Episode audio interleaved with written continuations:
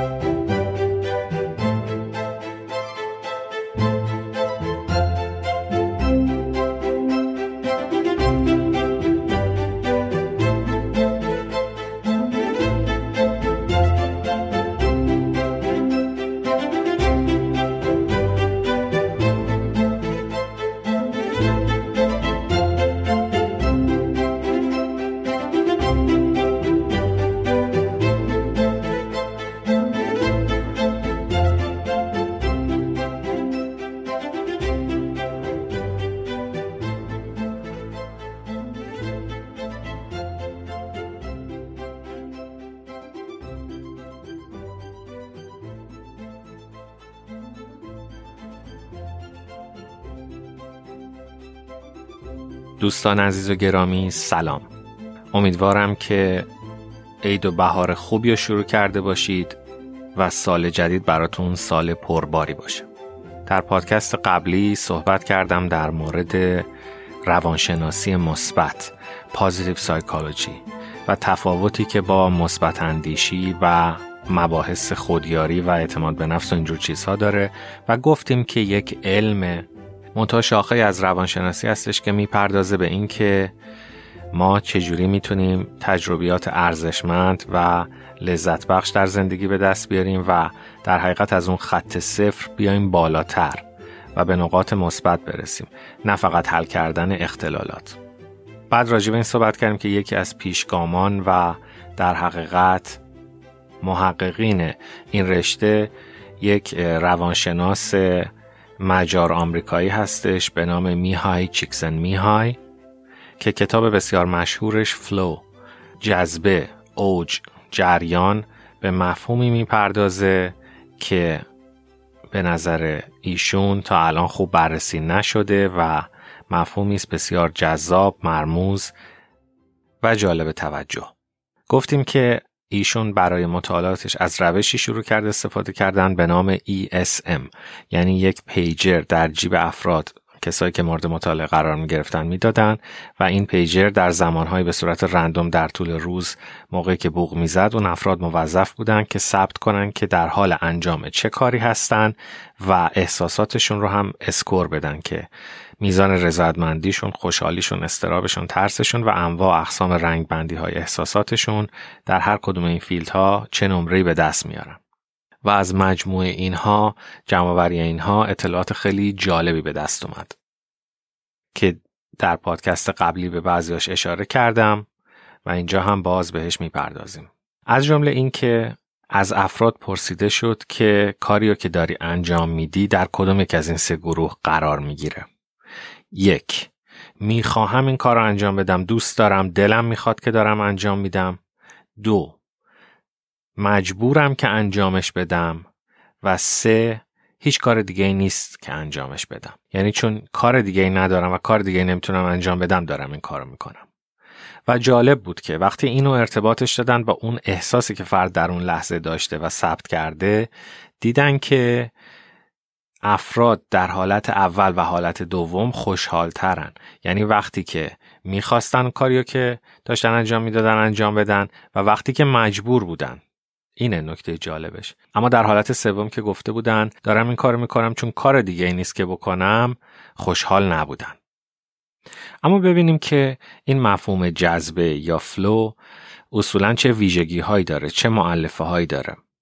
و چه جوری در چه کارهایی به دست میاد از روی مطالعات ESM یکی از ویژگی های فعالیت هایی که باعث جذبه میشن یعنی باعث میشن ما زمان رو احساس نکنیم خسته نشیم و به تمرکز خیلی بالایی برسیم یعنی attention خیلی بالایی برسیم این هستش که در اون کار ما از هر قدمی که برمیداریم یک feedback بلافاصله دریافت کنیم. یعنی در بلا تکلیفی نمونیم. مثال کسی که پیانو می‌زنه هر کلیدی رو که می‌زنه صداش رو میشنوه یا کسی که داره یک چیزی رو تایپ می‌کنه. بنابراین بلا تکلیفی از این نداره که آیا این کار رو درست انجام داده یا درست انجام نداده. خیلی از کارهای یدی و فیزیکی این ویژگی رو دارن. و قدم به قدم به شما feedback میدن. به طور مثال بافتنی بافتن یا فرش بافتن یا رنگ زدن یک جایی. و جالبه که در اون webinar م من گفتم تازگی متوجه شدن که کارهای مثل بافتنی بافتن کارهای تکراری مثل رنگ زدن یا نجاری کردن اینا میزان سروتونین رو بالا می‌بره. بنابراین یه ارتباطی داره این flow با مقادیر دلخواه سروتونین. و در عین حال وقتی شما یه کاری رو بلا فاصله ازش feedback می‌گیرید یعنی انگار تموم میشه. مثلا یه گره بافتنی میندازید و feedback می‌گیرید می‌دونید که اینو درست انجام دادید.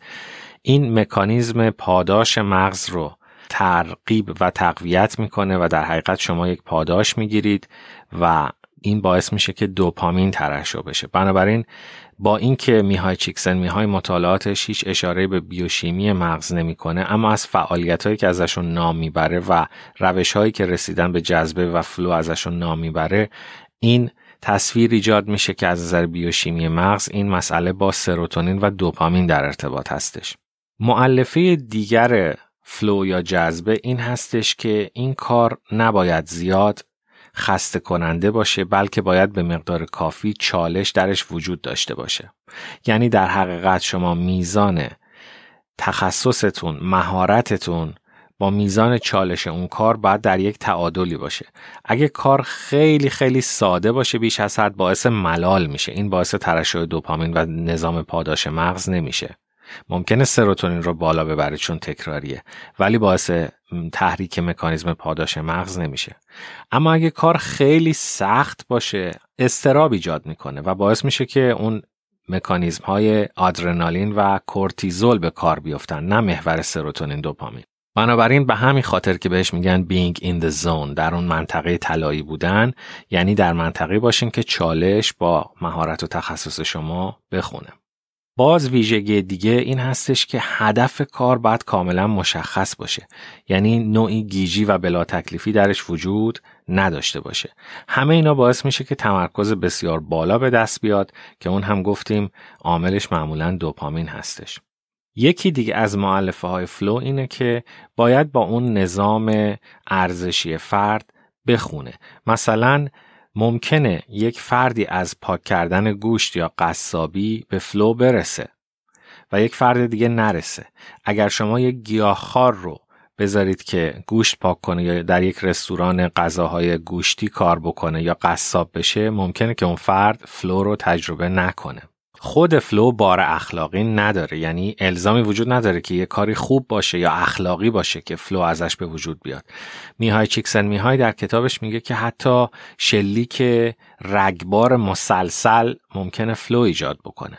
یا اون کسایی که در پروژه منهتن بمب اتمی رو ساختن و در رأسشون اوپنهایمر چه بسا که اونها flow رو در حین مطالعاتشون تجربه کرده بودن. با ساختن بمب اتم. ولی این کار اخلاقی نبود. بنابراین flow ربطی به اخلاق نداره.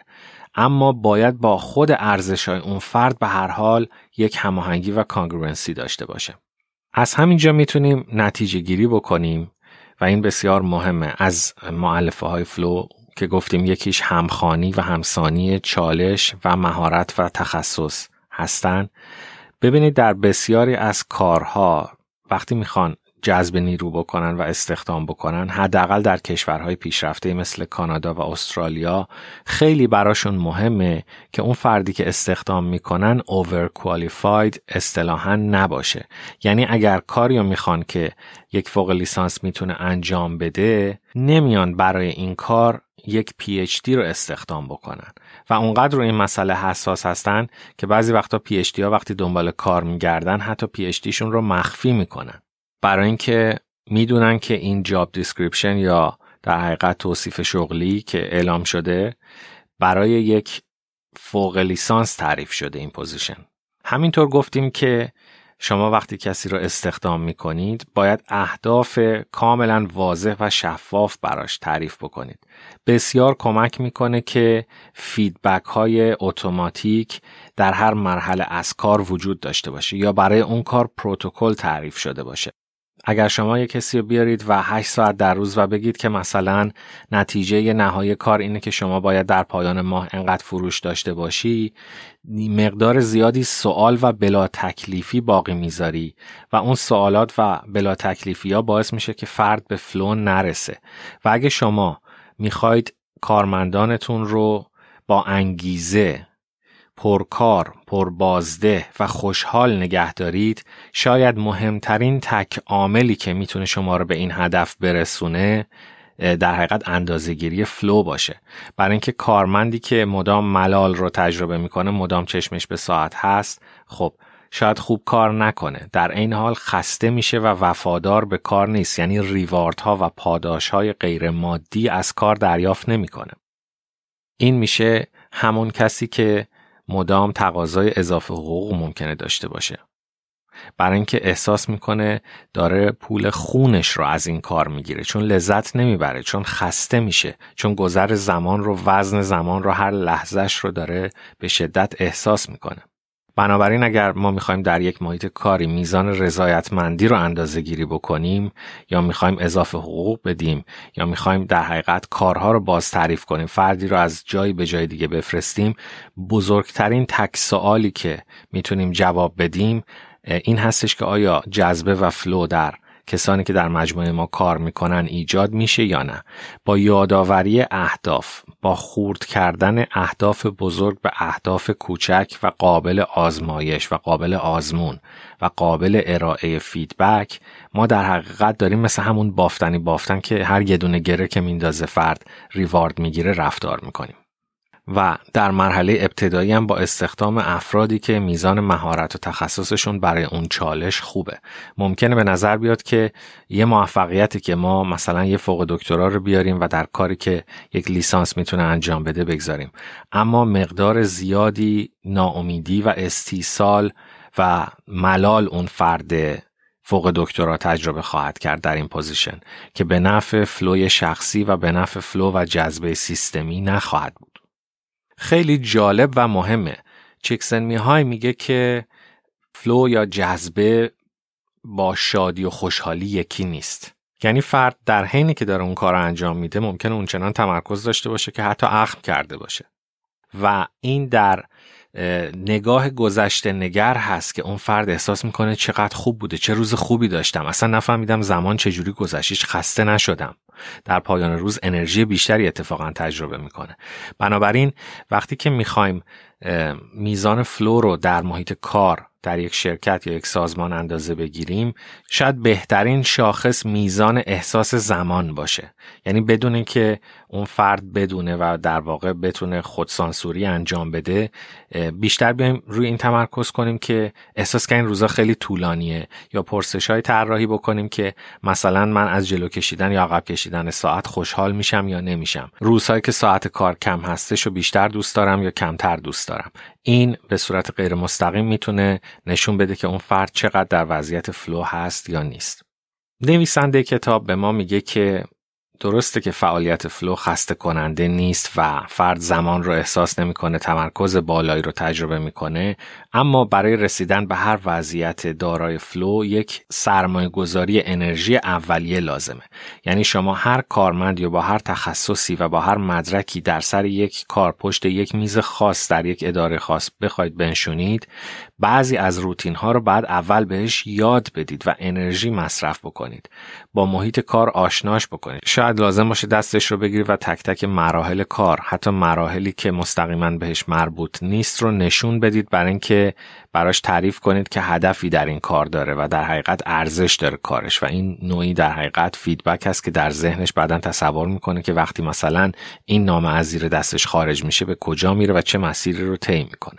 هرچه شما اون انرژی اولیه رو بهتر صرف کنید پروتکل ها رو بهتر تعریف کنید کارها رو به اهداف کوچیک بیشتر خرد کنید شانس اینکه زیر مجموعه شما به flow برسن بیشتر هستش. باز یکی از چیزهایی که به دست آورد چیکسنت‌میهای این بود که رانندگی اگر در شرایط خیلی شلوغ نباشه یکی از اقناع کننده ترین کارهاست و افراد ازش به flow ی بسیار زیادی می‌رسن و flow ی زیادی رو تجربه می‌کنن. حداقل برای خود من که سفرهای طولانی بین شهری زیادی داشتم و رانندگی کردم این موضوع کاملا ملموسه. نکته دیگه این هستش که فلو معمولا در تنهایی مطلق رخ نمیده اما در محیط های خیلی بزرگ هم شاید اتفاق نیفته. یعنی باز در محیط کار این یک نشانه دیگه هستش یک اشاره دیگه هستش که در یک محیط کار صمیمانه که دو سه نفر در حقیقت با همدیگه کار می‌کنن و به همدیگه feedback میدن شانس این که flow ایجاد بشه خیلی بیشتر اما این در مورد افراد معمولی با سطح هوش متوسط و متوسط رو به بالا هستش. میگه که در آدمهای نابغه یا اونهایی که کودکی های خاص رو تجربه کردن flow معمولا در فعالیت های انفرادی ایجاد میشه. جذبه در حالت فعالیت انفرادی ایجاد میشه. از بین مکانهایی که افراد بودن در مطالعات ESM به این نتیجه رسیدن که کار بیرون از خونه بیشتر از موندن در خونه ایجاد فلو و جذبه می‌کنه. که خب در این شرایط فعلی و قرنطینه و کووید 19 باید واقعا به این فکر کرد که کار در خونه انگار حتما هم ایدئال نیستش اونجوری که ما فکر می‌کنیم. فقط یک اشاره به زیست شناسی و بیولوژی در این کتاب داریم و اونم حالتی هستش که میگه وقتی که ما در حالت اضطراب و حالت ناخوشایند در حقیقت هیجان از کار هستیم انقباض عروقی رو تجربه می‌کنیم vasoconstriction و این حالت قبض بودن در حقیقت حالتی است ناخوشایند و فرساینده. در صورتی که ما یه چیزی داریم که بهش میگیم سعه صدر این واقعا شاید یه حالت بیوشیمیایی باشه. برای اینکه در اون حالت ما عروق قلب و در حقیقت سیستم خونرسانی مرکزیمون کاملا گشاد شدن و آزاد هستن و ریلکس هستن و فشار خون بالا یا گرفتگی عضلات گرفتگی عضلات بالاتنه و عضلات صورت رو تجربه نمی کنیم. در حقیقت نوعی openness نوعی باز بودن نسبت به تجربه و شرایط رو داریم وقتی که در جذبه و flow هستیم. باز نکته خیلی جالبی که در این مطالعات به دست اومده اینه که اتاقهای مختلف محیط کار یا خونه یک انرژی ندارن و افراد فلو و جذبه رو به یکسان در اتاقها تجربه نمی‌کنن. خیلی جالبه که مثلا در مردان زیرزمین خونه با فلوی بیشتری در ارتباطه احتمالا برای اینکه اونجا میرن و مثلا کارهای فنی یا یدی کوچیکی انجام میدن که یاد مثلا دوران بازی کودکی میفتن در صورتی که زیر زمین برای زنها اصلا ایجاد flow و جذبه نمی‌کنه. افراد معمولا در ماشین اگر در ترافیک سنگین نباشن flow رو تجربه می‌کنن و mood بهتری دارن. مردها موقع آشپزی flow ی بیشتری تجربه می‌کنن تا خانم ها شاید به خاطر اینکه مردها کمتر آشپزی می‌کنن و یک نوع کار اختیاری براشون باشه. البته این یه حدسه. در طبیعت افراد جذبه و فلوی بیشتری تجربه می‌کنن. در طی روزهای کاری اول صبح و آخر شب مود افراد پایینتر و جذبه کمتری تجربه می‌کنن بر سر میز غذا فلو بیشتر تجربه میشه باز دیده شده که علائم جسمی و شکایت های جسمی و بیماری در آخر هفته ها بیشتره و در سر کار و مواقع کار کمتره. اما فلو با اینکه به فعالیت های کوچیک روزمره بستگی داره اما یک اثر بزرگی در تعریف معنای زندگی برای فرد داره. یعنی کسی که لحظه لحظه زندگیشو یا اون چانک ها قطعات یا لغمه های زمانش رو در طول روز احساس می‌کنه که بعد صرف شده و لذت نبرده یا اینکه جذبه رو تجربه نکرده اینا همون افرادی هن که احساس می‌کنن زندگی معنایی نداره و زندگی رو بیمعنی می‌دونن و احساس خوبی نسبت به کلیت زندگی پیدا نمی‌کنن.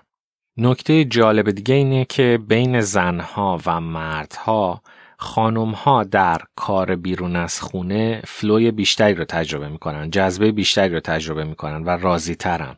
فقط خانم ها در جای ابراز نارضایتی کردن که کار رو مجبورن بیارن ادامهش و در خونه انجام بدن.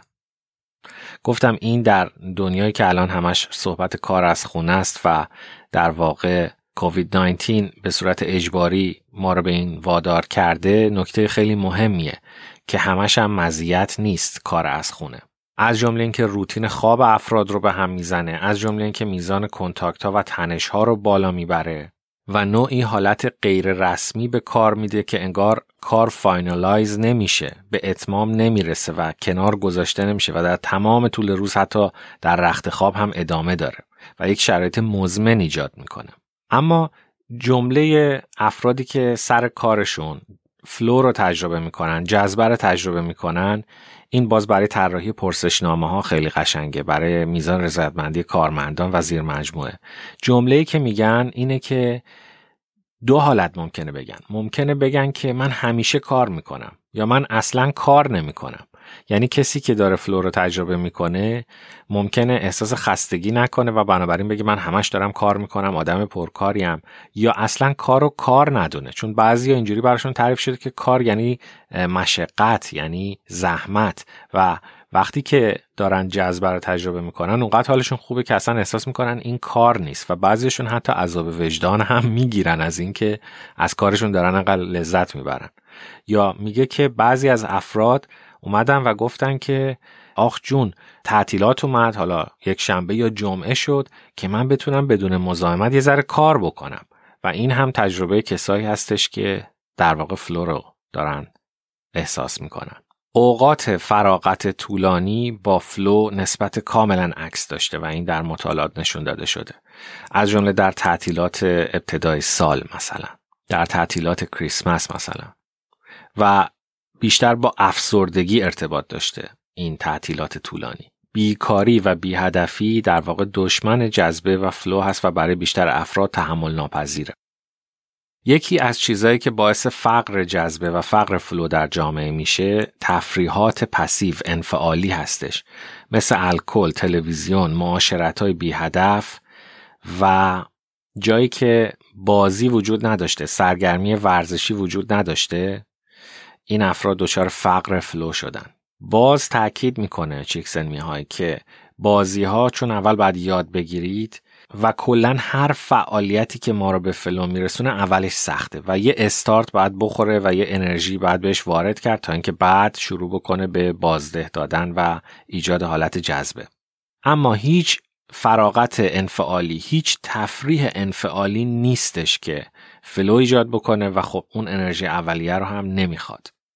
مثلا کتاب خوندن در مقایسه با تلویزیون flow ی بیشتر ایجاد می‌کنه. در مورد بازی و ارزشی که در ایجاد flow داره حرف جالبی که چیکسن میهای می‌زنه اینه که میگه که هردوت نقل می‌کنه که پادشاه لیدیا زمانی که قحطی اومد و گرسنگی شدید بر شهرش حاکم شد با بازی های دست جمعی حواس مردم را از قحطی پرت می‌کرد. و در حقیقت توضیح جیرهبندی و غذا یک روز در میون بود و در اون روزی که غذا و جیرهبندی توضیح نمی‌شد مسابقات در شهر جریان داشت. و میگه که در دنیای امروزی بعضی حتی با کارهای بسیار سخت مثل کارهای یدی پول جمع می‌کنن یه سال دو سال برای اینکه بتونن به صورت اکوتوریزم و با هزینه کم یه سال دو سال بعد رو جهانگردی بکنن و به این صورت به صورت تناوبی در زندگیشون flow رو به حد اکثر میرسونن. همینطور میگه که flow در ایمیش ها آمیش ها گروهی در آمریکا که به دلایل مذهبی در شرایط در حقیقت قرن 18 و 19 زندگی می‌کنن. یعنی با درشکه رفت آمد می‌کنن. از برق و کامپیوتر و اینا به هیچ وجه استفاده نمی‌کنن. فلو در این جوامع حتی بیشتره. بنابراین می‌بینیم که همین یک واژه وقتی به ما داده شده که ترکیبی است از چند معلفه دیگه به شدت می‌تونه به ما کمک بکنه در تعریف کارهایی که اقنا کننده هستند و در گرفتن نبز در حقیقت محیط کارمون. ببینیم که اگر زیر مجموعی داریم این زیر مجموعه چقدر دارن در حقیقت کار پربازده انجام میدن و چقدر هر کدوم در آستانه این هستن که یا کار رو ترک بکنن یا درخواست اضافه حقوق غیر منطقی بکنن یا ایجاد درگیری و دلخوری و تنش و چالش در محیط کار بکنن به نحوی که بقیه رو به زحمت بندازن. و این می‌تونه به شدت در اون قضیه موثر باشه. یه مقداری از مطلب باقی مونده که اون رو هم به دلیل طولانی شدن موضوع می‌گذارم برای پادکست بعدی. امیدوارم که از این مطلب استفاده کرده باشید. از اینکه شنیدید متشکرم.